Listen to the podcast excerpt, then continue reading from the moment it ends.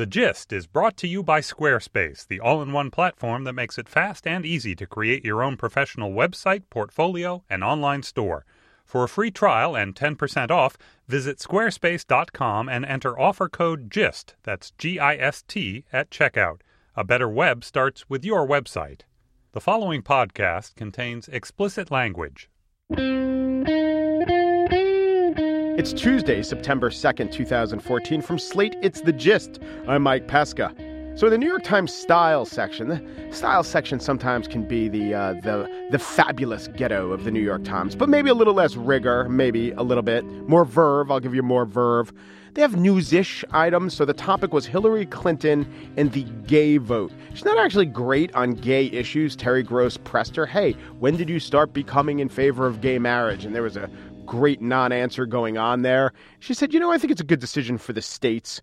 And in Slate, Mark Joseph Stern actually pointed out that, oh, saying the states should have, uh, should be in charge of gay marriage, it's like Dick Cheney circa 2004.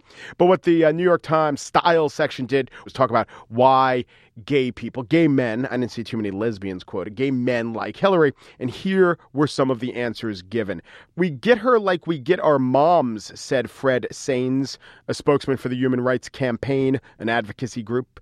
We've seen the travails she's been through and the fact that she's not just a survivor, but a conqueror. Then they quoted the Democratic strategist Richard Socarides, who said, People see her as a survivor and someone who, despite her many, many gifts and blessings, survived some personal and political setbacks and persevered in the face of them. She's very appealing to gay Americans because it's a shared experience. All right, let me submit. We get her like we get our moms. If it wasn't people who were supporting her, that would be unbelievably problematic. That is such an insult. Why do you like her? She's like our moms. What about all the, you know, accomplishments and Secretary of State things? Unless you're Madeleine Albright's daughter, she's not like your mom right?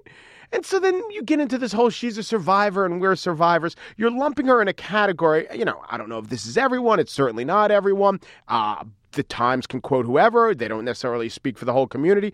But when you lump her into a category as like a Lana Turner or a Cher or a Judy Garland. Well, here, I'll give you a quote. This is from Michael Bronski, who wrote Culture Clash, The Making of Gay Culture.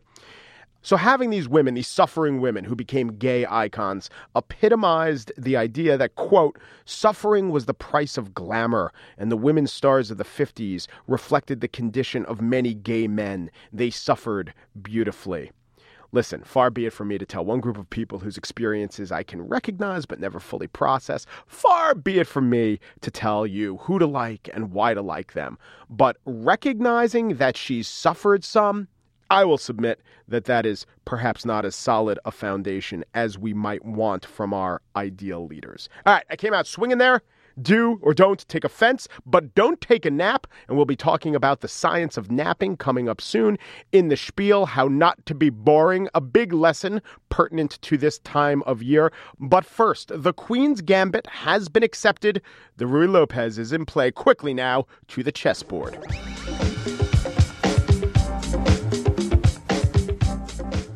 Going on now in St. Louis through September 7th, there's the Sinquefield Cup. The world's top player, Magnus Carlsen, is there. He's the defending champ. He faces most of the other top 10 players in the world. St. Louis is home to the Chess Hall of Fame. This big, huge American tournament is taking place in St. Louis, and the cup is named Sinquefield thanks to the efforts of Rex Sinquefield, a St. Louis based billionaire, philanthropist, chess nut who was raised in the St. Vincent Orphanage in St. Louis. He graduated from university there. He made his fortune, became a philanthropist, a political donor, and the U.S.'s greatest force for chess since, well, here I asked Rex Sinquefield, why has chess receded in the American consciousness?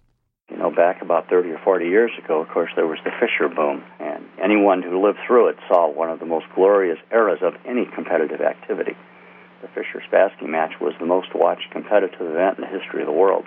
Sinquefield has founded a congressional chess caucus and, of course, funds this tournament and the St. Louis Chess Club and Scholastic Center, which is great. It's all great if the chess is honest, if it's on the up and up, if it's an above board board game. You know, if the only players getting rooked are the ones who leave their pawns exposed. Enter Ken Regan. He uses technology and savvy as a sort of chess detective. Hello, Ken. Hello. I will tell uh, our audience that you're a computer science professor. You are an international chess master. Am I getting that right? Are you a master? That's right, associate professor, and I, I've had the title of international master for almost 35 years. Awesome. So, how did you get on the cheating beat? Well, what happened was I have commentary privileges on the European chess server, so I was making comments on the World Championship match, and I was online when this accusing letter from challenger uh, Veselin Topalov's manager was released alleging too much statistical coincidence. This was sometimes called Toiletgate. This was it was indeed the the allegation was that Vladimir Kramnik, the Russian, was getting help from a computer via internet cable to his toilet, which was the only portion of the playing area that was out of video surveillance. So maybe, I mean, this is what the opponent was saying. Kramnik was taking too many bathroom breaks. He could have been consulting a computer. Now, at this point, was it unknown to use a computer to cheat at chess? I mean, it was unknown at the World Championship. Was this the sort of thing that people said, well, that has never happened before? There had been whispers against uh, Veselin Topalov himself from a tournament the year before, but it was not high on my consciousness that people would actually make the accusation statistical.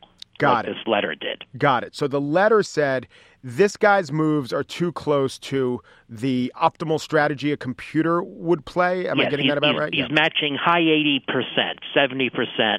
And the letter didn't even say this, but conventional wisdom at the time was that humans matched computers found the same moves under 50%. Okay, so this was far too high for a human to be doing by himself. Now, there's a couple of uh, keys or points to this, such as was he really playing 70%? And even if he was, what does that prove? So, what did you weigh in with? This is the, the key point. I found that in the game that really hurt the challenger the most, where he was winning brilliantly, then he was drawing, and finally he lost. I find that in the crucial second half of that game, Vladimir Kramnik indeed did match over 90%. And I get that reproducibly with two different chess programs. Mm-hmm. But there's a reason for it most of those positions had only one move to stay alive or later one move to keep your advantage. They were very clear cut, narrow path positions. And when the game is like that, then a strong human player and a computer are highly likely to find the same move. Right. So from that came a couple of insights. And one was I think most people uh, supported Kramnik. I mean, nothing was ever proved, right? It was a little bit of a disgrace on uh, Topalov. But you decided you were animated, am I right?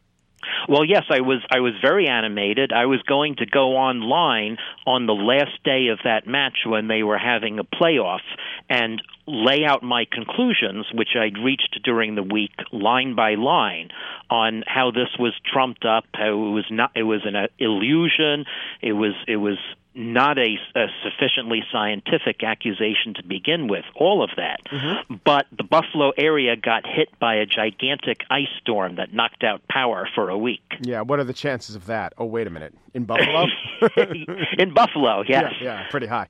But from that, is a new sideline launched for you, or how, what, what is that prompt in you in terms of thinking about catching chess cheaters? Then I was called into another cheating case. The first time a cheating case really involved a player in the world's top 100 where there was reason to believe uh, in guilt. And in fact, this is now a confessed case by his accomplice. Okay, so how did he cheat?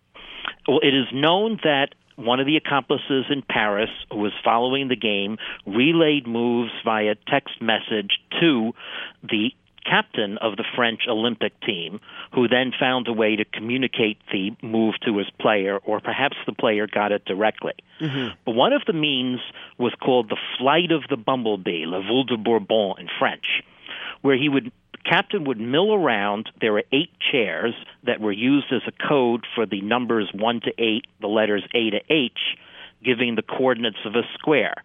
So if he wanted you to play the queen to g5, he would mill around and sit and then finally pause behind white on board 4 for g, mill around, then finally pause behind white on board 3 for 5.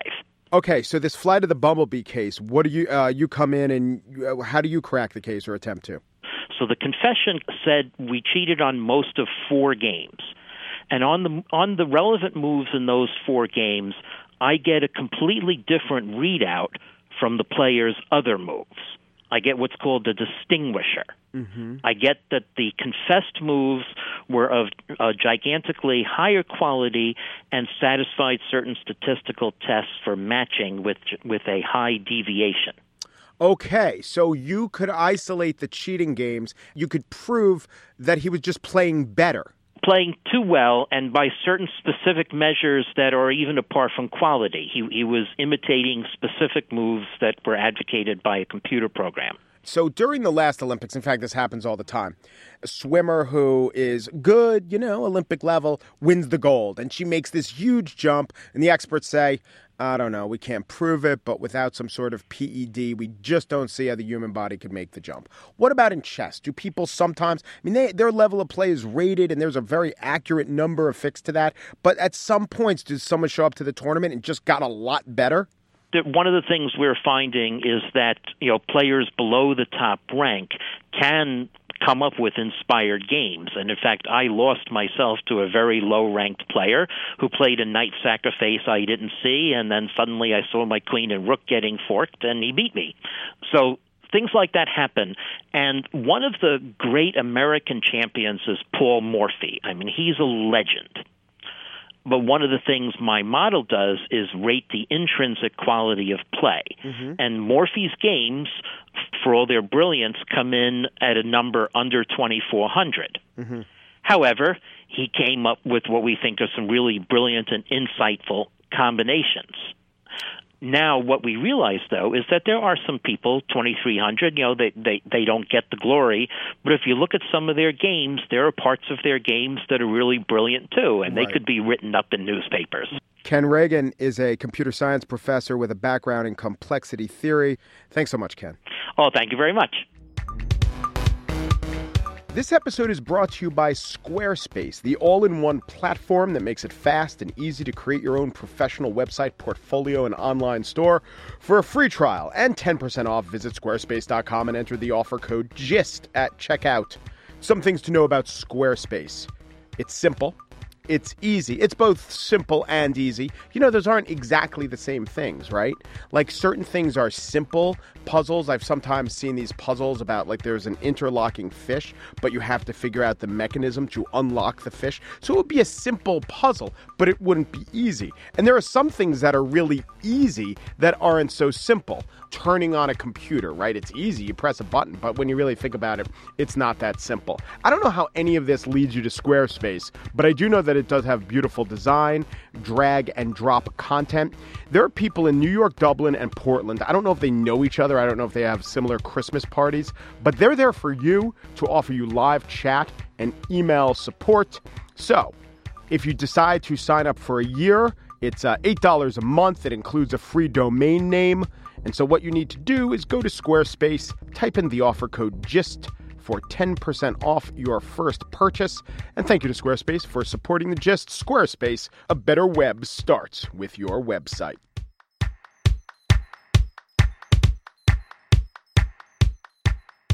Other than dress in layers, I would say the tried and true thing to say if you're a pretty bad local TV science correspondent is this. And remember to get plenty of sleep. That's it. Like dress in layers, plenty of sleep. You could get hired for the Ohio Valley News Leader. Sorry, Ohio Valley News Leader. But really, not just sleep. Of course, sleep is good. Be, to be rested is better than not being rested. There's this other form of science they keep shoving down our throats, or maybe they don't shove it down our throats. I just perceive it because I'm, you know, in need of a nap. And it's naps. I want to talk about naps. I want to talk about the science of naps, and I want to do it with the always invigorating and never enervating Maria Konnikova. Hello, Maria. Hi, Mike. So, if you're a listener to the gist, you know how we do it. Maria comes in, we talk about science, and then she issues a decree. We play the very scientifically sound game. Is that bullshit? Let's start with the personal. Are you a napper? No, Me neither. I'm not. Why aren't you a napper? Because I find that I'm often more tired after a nap Yeah. than I am before a nap. That's number one. Number two, it often takes me a long time to fall asleep. Yeah. And so if I have, say, half an hour for a nap, by the time I'm actually asleep, I already have to wake up. If you get any sort of decent napping in the three minutes coming out of the nap are the th- worst three minutes of your day. And then, of course, there's the, you know, your hair is all messed up. Maybe you sweated on the pillow. All right, that's maybe just a Mike thing, but it happens. yeah, there's a lot like the whole, oh, a 20 minute nap. Yeah, and the 30 minutes before and the 20 minutes after. It's a commitment. It definitely is a commitment. And we know that naps are theoretically good mm-hmm. because theoretically more sleep is better.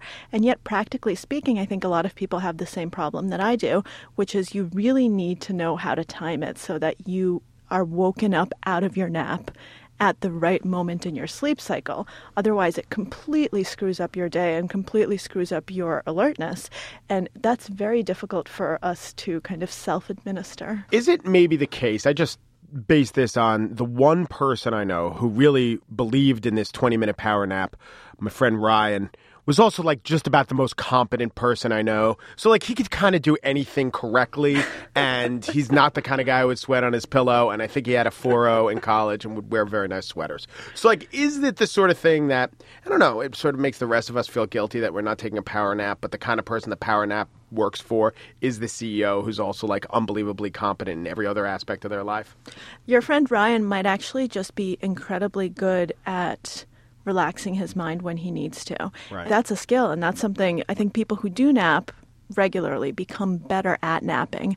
And if they kind of self regulate and they try to wake up at different points, then maybe you'll actually come up with the correct nap time and the correct nap cycle for you. And then your body might start getting used to it. So I think your friend is just very good at organizing and at That's saying, right. now my mind needs to relax. Exactly correct. But you know what? There's stuff that works that doesn't actually require napping. For instance, if you do something called mindfulness meditation Mm-hmm. for those 20 minutes, that can make you sharper and more alert for the rest of the day.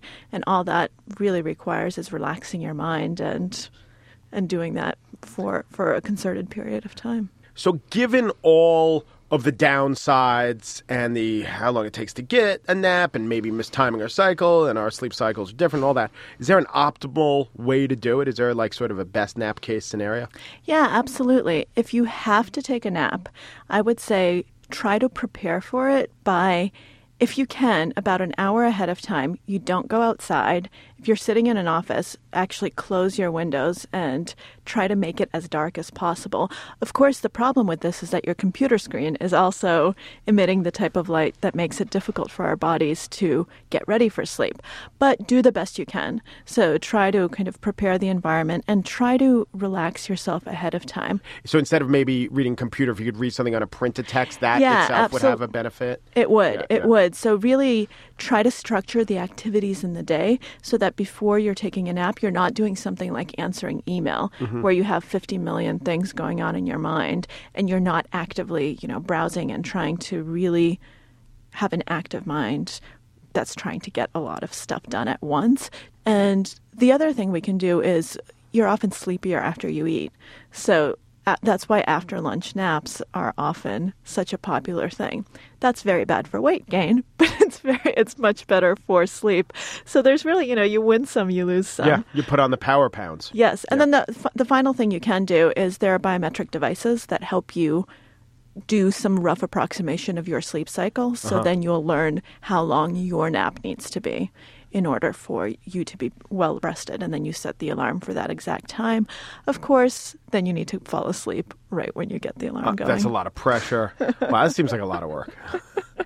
Optimal napping is hard. I do perceive that when the nap evangelists try to sell it to you, they they know that the uh, intended audience is worried that they're going to be seen as lazy. So they sell it to you using all these anti-lazy phrases. You're going to be more productive. You're going to be more alert. You're going to be your better self. People talk about creativity. What do we know about the benefits of a nap, and when do those benefits kick in?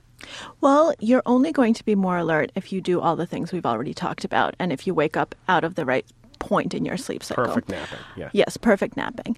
But the creativity, there's actually some good work on that because we know that in the moments between sleep and wakefulness, our mind can often make connections that it can't make when we're awake. So people often have epiphanies as they're falling asleep. Yeah. And then unless they write them down, they're going to forget them. And the same thing when they're waking up. In those transitional states between wakefulness and sleep, our mind often comes up with all sorts of wacky ideas that Yeah. are actually really, really good. Right, like I had one exactly. What if the car in the Dukes of Hazzard, instead of the General Lee, what if it was the General Lee, like the adverb? I mean, it would change everything, but also it was a brilliant idea, and that's when I had it. Yeah, good point. Yeah, exactly. So when you nap, you actually kind of expand that window of opportunity. So it might be a good idea if you're working on something very difficult and you need a breakthrough to take a nap right. to kind of let your mind Renaming TV cars. Exactly, Herbie. exactly, which is really, really important. Yeah. And going to sleep after you've learned something complicated will help your brain assimilate all of the information and learn it better. So let's get to the decree. This is why people pay their money. napping, the scientific benefits of napping. Are they bullshit? Most of them are bullshit, even though the benefits of sleep are not bullshit. I agree with that.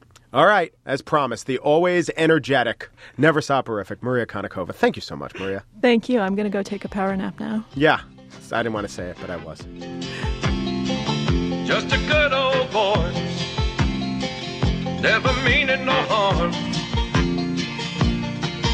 Beats all you never saw, been in trouble with the law since the day they was born.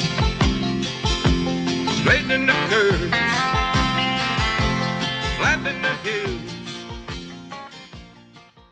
And now the spiel. So, football season is almost upon us, and you've probably been hearing the following football related sentiment Hey, whatever you want to do, that's fine for you. But do I have to know about it? I mean, your lifestyle, whatever you call it, that's fine, but that's your business. I just don't want you to make it my business. Oh, oh, I see. You thought I was talking about Michael Sam and the popular plea to keep me uninformed about this player's quest to be the first openly gay player in the NFL. I wasn't talking about Michael Sam. No, I was talking about, pleading about, this thing that you need to keep on the down low. I was talking about your fantasy football team. Look, we, people, men, men, really men, we try hard not to be boring, right? We listen to music that isn't really that fun to listen to, like Grizzly Bear.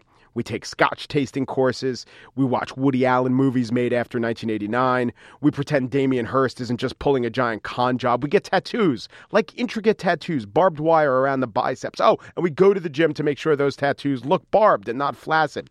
So we put in all this effort not to be boring. And then what do we do? We go out and we ruin it all by talking about our fantasy football teams. Oh, wait till you hear my backfield. Wait for what? Until I actually bleed out? Wait for me to swallow my own tongue? No, but seriously, you got to hear about my receivers. I don't want to hear about your receivers. Even if you're talking about vintage stereo equipment, I don't want to hear about your receivers.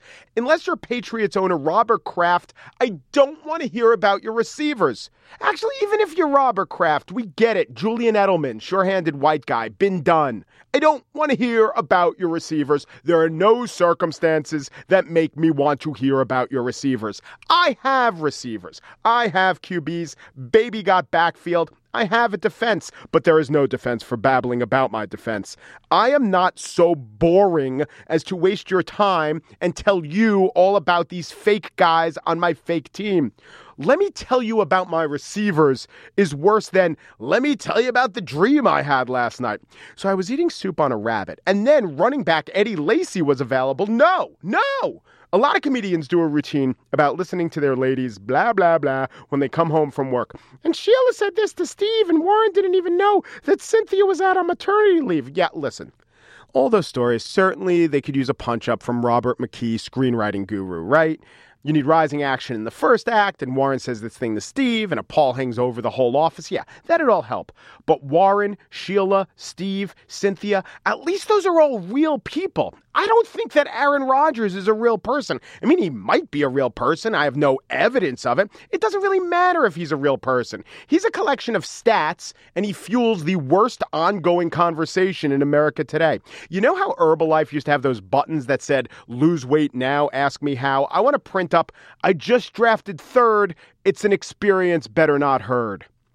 Look, We're told that fantasy football isn't really about football, right? It's about bonding and friendship and keeping in touch with the guys you palled around with in the past. No, that's what playing football in your annual Thanksgiving game is, right? That's even what watching football at a bar or a stadium is about. At least then there is a shared tribalism. You paint your faces, you drink too many IC Lights in the Heinz Field parking lot, and by the fourth quarter you forget the many reasons why Ben Roethlisberger is probably a terrible human being. It's called bonding. But 12 different guys rooting for 12 different players on 12 different teams. You need your face paint as applied by George Seurat. Fantasy football isn't a rich tapestry of sport, it's a messy splotch. I play fantasy football. I do. I've been playing it since I was 10. And since I was 12, I've stopped talking about it.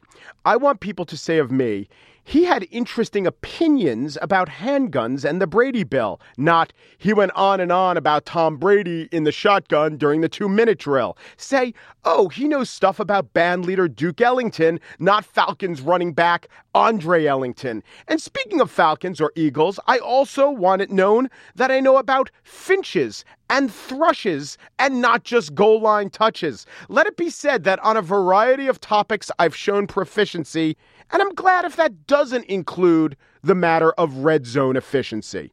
Look, I play fantasy football. I just don't talk about fantasy football. We're told that fantasy football keeps us in touch with friends. It doesn't. It keeps us in touch with our friends' opinions about Rob Gronkowski. Hey, do you ever talk to Mercer anymore? I do. I do. I play fantasy football with Mercer. Ah, how's he doing? Job, kids? Maybe. The guy drafted Roy Helu as the number one back. I don't know my friends' kids' names. I don't know what my friends do for a living. I mean, not really, not what kind of law. I do know if they want Graham for Gronk. Yeah, I think it's three kids, maybe it's two. Who knows? What I do know is the guy's carrying an extra kicker. I mean, can you believe that? And here's the kicker football, the game of football, actual football, it's an exciting but dangerous game. Yet football itself is getting more and more beholden to fantasy football. And that's fine. It's fun for you, the player. Just don't talk about it. Don't let me know to thine closet, fantasy football freak. Treat it how an old lady should treat knitting, or how a young lady should treat owning multiple cats. It's fine, it's cute. Just don't assume the world wants to know.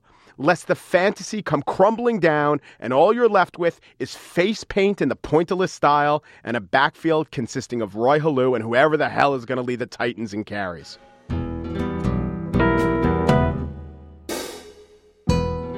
And that's it for today's show. Andrea Silenzi is in charge of producing Slate Podcast. She also plays in a fantasy freeform radio league. Vin Scelsa in the first round. Andy Bowers is executive producer of Slate Podcast. He's the inventor of Fantasy Fruit traded a melon for a persimmon in a keeper league.